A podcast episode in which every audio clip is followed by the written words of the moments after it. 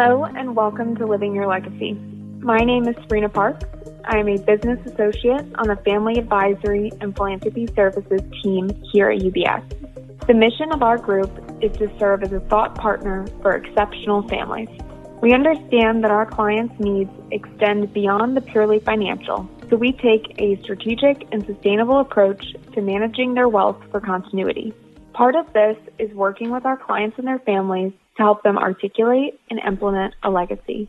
We believe that legacy is built in everyday decisions, actions, and in achieving goals, philanthropic and otherwise.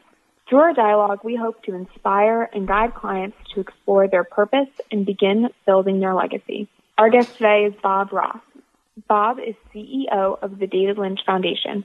He is one of the most experienced and sought after meditation teachers in America.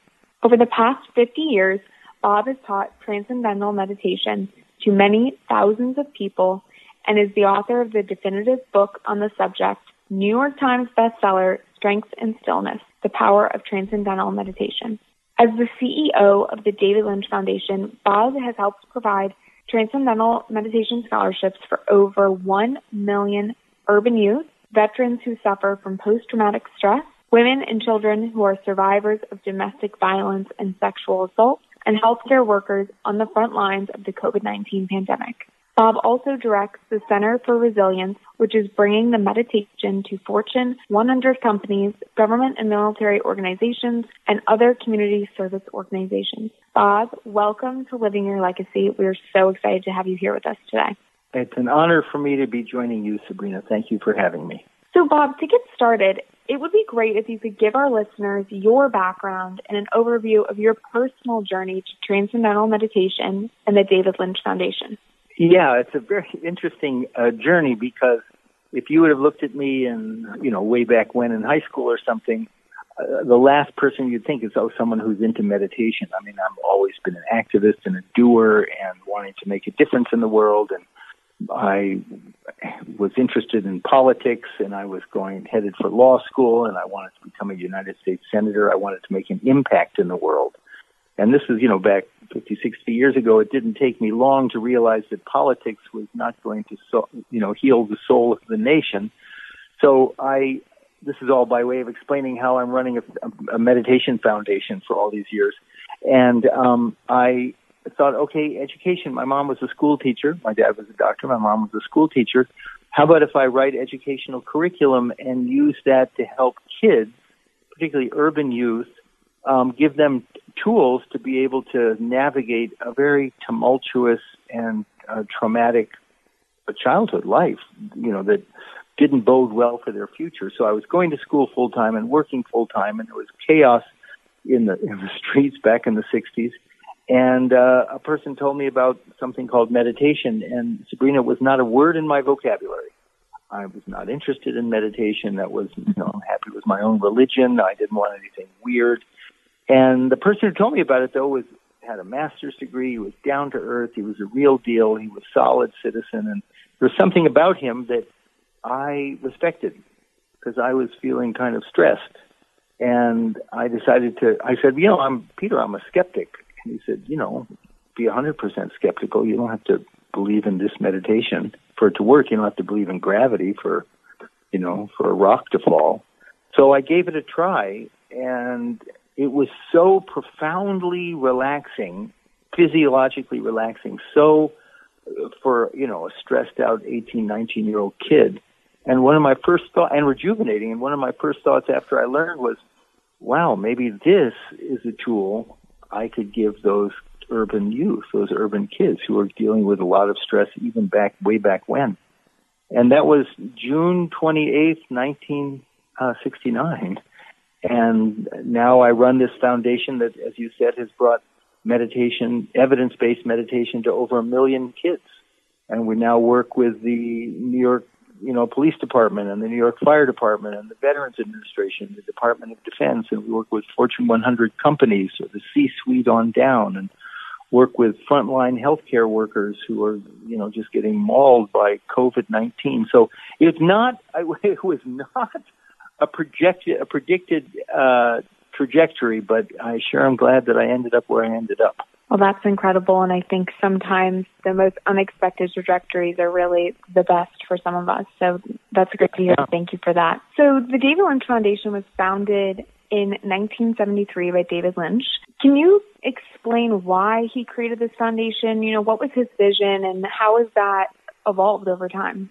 So this the the David Lynch we're talking about is the David Lynch who is the you know Academy Award winning film director of Twin Peaks and Mulholland Drive and uh, Elephant Man and all these amazing uh, films. And David himself had been a meditator since 1973.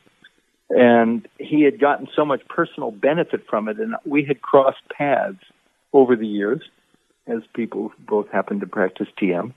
And um, I had always wanted even though I was teaching, you know, I taught TM at Apple Computer and I taught it at General Motors out in California in the 70s and 80s. And I always wanted to bring this to kids in need. That was my underlying drive. And so I actually brought it up to David in 2005. I said, why don't we start a foundation? We could raise funds so we could bring this stress reducing modality to kids who are really in need. And, and, uh, he thought about it for about a split second and he thought, that's a great idea. And his interest in meditation had been that from the standpoint of creativity, he is known for his innovative thinking and boundary breaking thinking and solving problems in, you know, in film. And so he loved the meditation for himself. And when I brought this idea up that we could bring this to kids, I said at risk kids. And There are 16 million young people in America at the time who were living at or below the poverty level. So I said, well, we should bring this to, you know, to those kids. And he said, fine, but I really think we should just make it available to everybody. And that foundation was born on, on, uh, excuse me, July 20th, 2005. And since then, we're in 35 countries and all over the country, all over the U.S., as I said. And his vision is that Transcendental Meditation, or TM, first we had to overcome the word, what the misunderstanding. You hear the word Transcendental Meditation, people go, oh my God, what is that? Although that's less than it was, you know, 20 or 30 years ago. But, you know, overcome the, the name, and that is, we're doing better. And then, well, what's the need? And the need is very acute. The need is even more now than it was um, you know, 18 years ago when we started the foundation, and that is addressing the pandemic, and I use the word pandemic, of trauma and toxic stress that's going to last long after whatever treatments and cures and vaccines we have for um, COVID 19 and whatever else may come along. Because this is like a, if, if you talk about high blood pressure as a silent killer, this is worse than that because it's striking everyone at every age, no matter the demographic. And there's no pill you can take. There's a pill you can take if you have high blood pressure, although the research on transcendental meditation shows it's actually better than antihypertensive medications. But there's no pill you can take. You can give to your 14 year old kid who's suffering from acute anxiety from, you know, just being a 14 year old kid in today's world or a partner who is has insomnia, or any of these problems of trauma and toxic stress. Now, he, he, here is I, I we, he feels that this is going to be change the healthcare system. It's going to be incorporated into the healthcare system. It's going to be reimbursable by the healthcare system.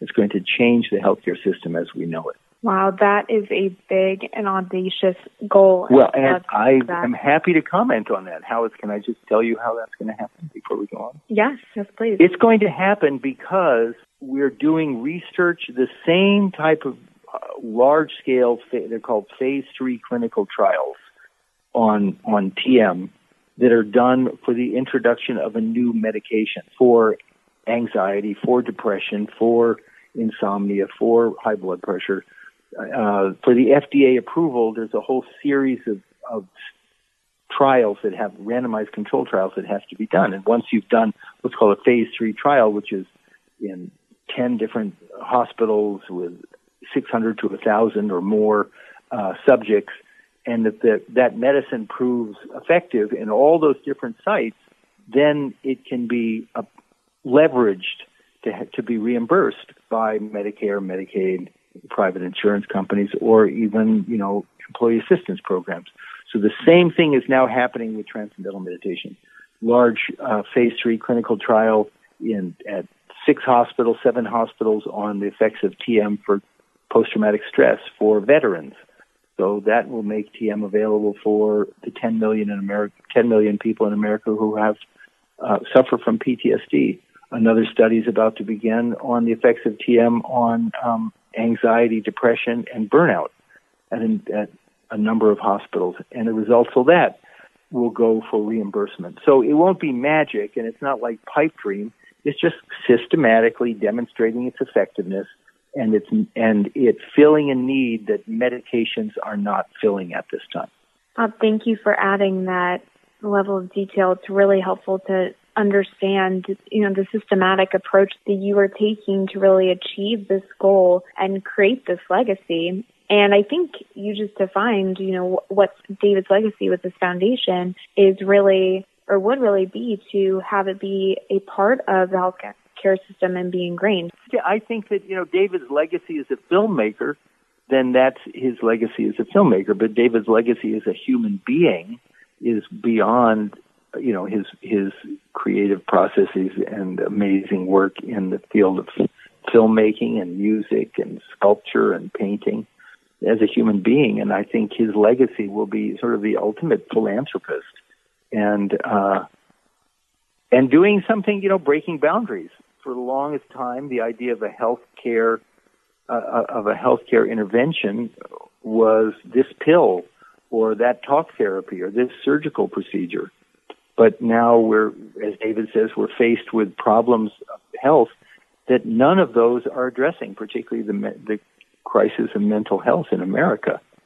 And many of the people listening to this may be concerned about what's going on with our young people or what's going on with, with um, women who are survivors of domestic violence or the police on the front lines who suffer from post traumatic stress because nothing is across the board really proving effective. And so David's legacy is going to be breaking boundaries and showing there are other ways that are evidence based that can really not just improve lives, but um, Sabrina, save lives.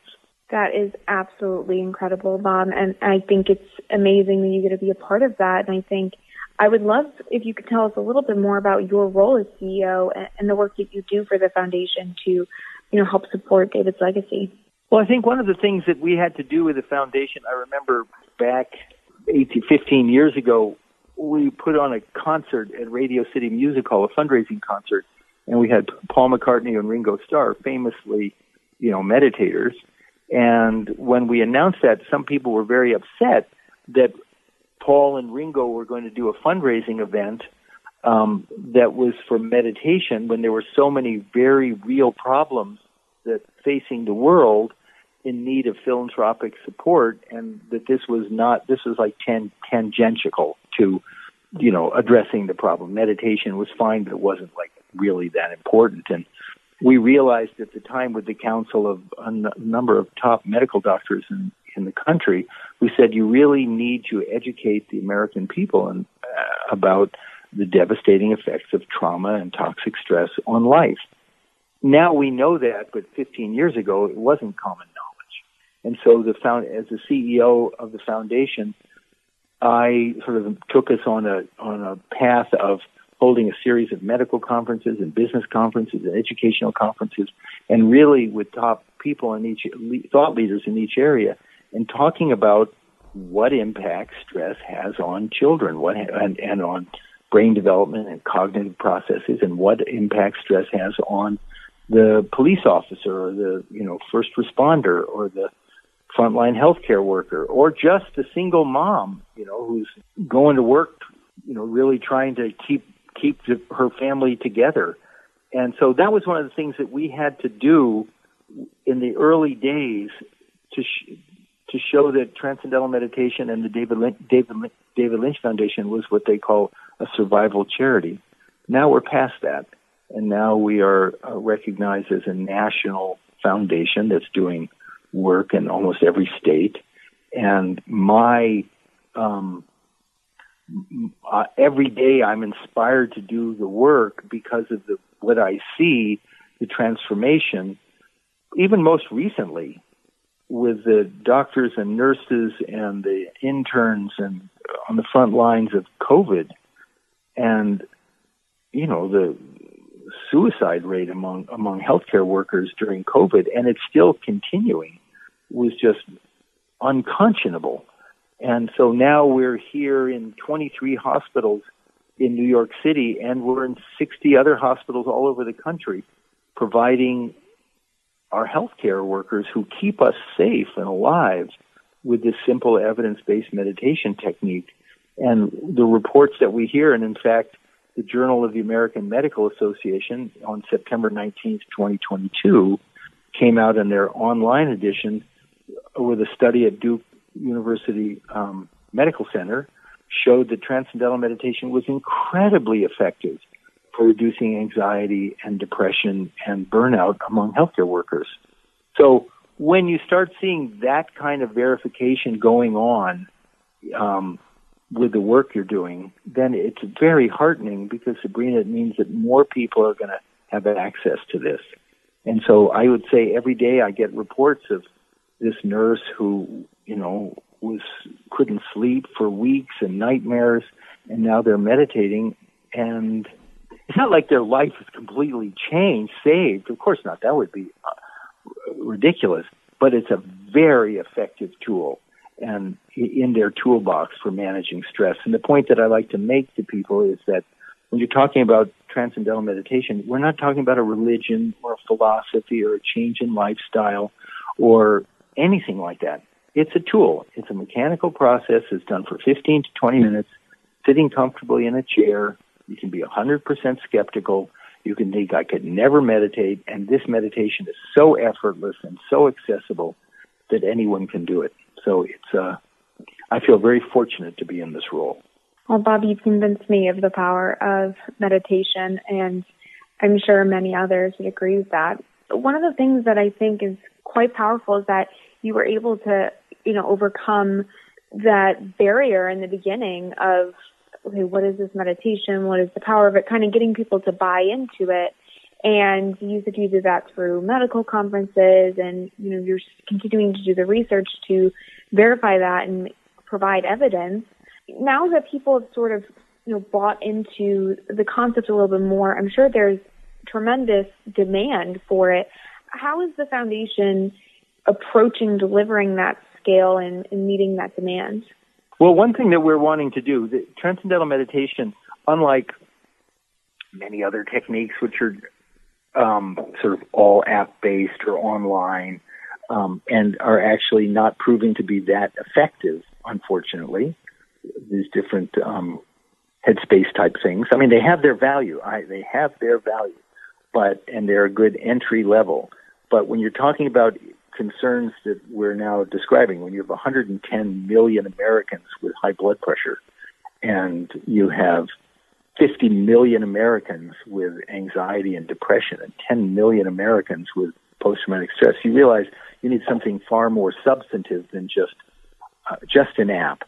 And so um, I think what we're doing is we are accelerating the pacing. It's about a four month graduate level training program to become a teacher of TM. So when you learn TM, you're not just learning it from an app, you're actually learning it from a human being. It takes about an hour a day over four consecutive days to learn. Part of it is in person, part of it can be remote, but with a real live teacher. And so we are accelerating the process of, of training because the, the demand is already huge and every month we get more requests from Fortune 100 companies, from military bases, just all the different schools, universities, where the problem of stress is not just getting exacerbating problems, but it's really past the breaking point. And um, our biggest focus right now is to is to train certified, qualified teachers to be able to deliver this in a scalable way. So if a company come to us, comes to us, which they do, and they say, all right, I have 100,000 employees, how are you going to deliver this? And we want to make it scalable and we want to make it accessible, but we also don't want to water it down that it's just like anything else that really doesn't work that well. We want to maintain the impact because transcendental meditation is different than other forms of meditation. It's like the gold standard of meditation, and the research verifies that. The National Institutes of Health have given almost 30 million, and the Department of Defense almost 35 million dollars to study the effects of TM on high blood pressure, on um, traumatic stress, anxiety, depression, and that that is just going to keep increasing. So now my pressure is not educating people about the benefits of the meditation, it's helping to train the teachers so we can deliver it in a mm-hmm. scalable and sustainable way. I love that you ended on scalable and sustainable because I think that's a really a key message to philanthropists out there who are trying to achieve goals similar to yours in terms of, you know, scale and reach. So really incredible, Bob. It's absolutely amazing the impact that you've had through your career and how many people you've helped. And so I'm I'm interested in how you would describe your own legacy and the role that the David Lynch Foundation has played in shaping that legacy.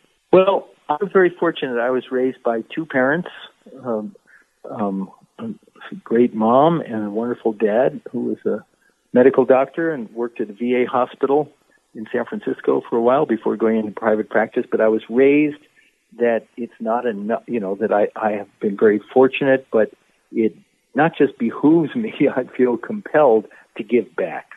And I want to give back. I want to make a better world because I've been blessed with so, you know, with wonderful education and a good support system and now wonderful friends. So I want to give back, and I, as we were just talking about, I want to give back in a way that is, um, uh, you can evaluate it. I, I don't want to just sort of do stuff and hope and pray. The wonderful thing about the David Lynch Foundation is it's not only is it scalable and sustainable, but it's data driven. So, you know, we have this large scale study I just said on veterans, and now another study that's being done on um, resilience and burnout, and now a final one in with support from the American Heart Association on high blood pressure. We can, I can see what impact is happening. I can see the reduction in stress. I can see the reduction in suicides among veterans very real things. And I'm a data guy, and um, for me, it's extremely satisfying because you know I'd wanted to get into politics to take this full circle, but so much of politics, who knows what happens? Yes, we can change laws, and we can, and we need we need all that. We need government to play its role, important role. But if I'm in the private sector, then I feel very fortunate to fulfill my desire to give back to my community, to give back to my country, to give back to the world that's given me so much in a way that's new, it's innovative, it's not just same old, same old, and that is actually filling a huge need, and it's a need that's going to be growing year by year. The world is not going to get less stressed. It's not going to suddenly, you know, turn around and become, you know, utopian place it, it's very stressful, and now we need to give everyone tools to be able to not just deal with stress, but rise rise above it, and to use almost a cliche, not just survive but thrive. So, the David Lynch Foundation and David's founding of this foundation has been a great boon in my life. Well, Bob, thank you for sharing that and sharing your story with us today. I think my biggest takeaway is just the amazing work you are doing in the foundation to really break those boundaries and drive change through your evidence based tools. So thank you. And I want to thank our listeners for sharing in this journey with Bob today. You know, each month we will be publishing a new episode on living your legacy, which will explore inspiring stories like Bob's on how others have worked towards defining and contributing to their legacies. So thank you so much. Thank you very much, Sabrina. It's been an honor to be part of your show and you're sharing your legacy. So thank you very much. As a firm providing wealth management services to clients, UBS Financial Services Inc. offers investment advisory services in its capacity as an SEC registered investment advisor and brokerage services in its capacity as an SEC registered broker dealer. Investment advisory services and brokerage services are separate and distinct, differ in material ways, and are governed by different laws and separate arrangements. It is important that you understand the ways in which we conduct business and that you carefully read the agreement statements and disclosures that we provide to you about the products or services we offer. For more information, please review Client Relationship Summary provided at ubs.com forward slash relationship summary or ask your UBS financial advisor for a copy.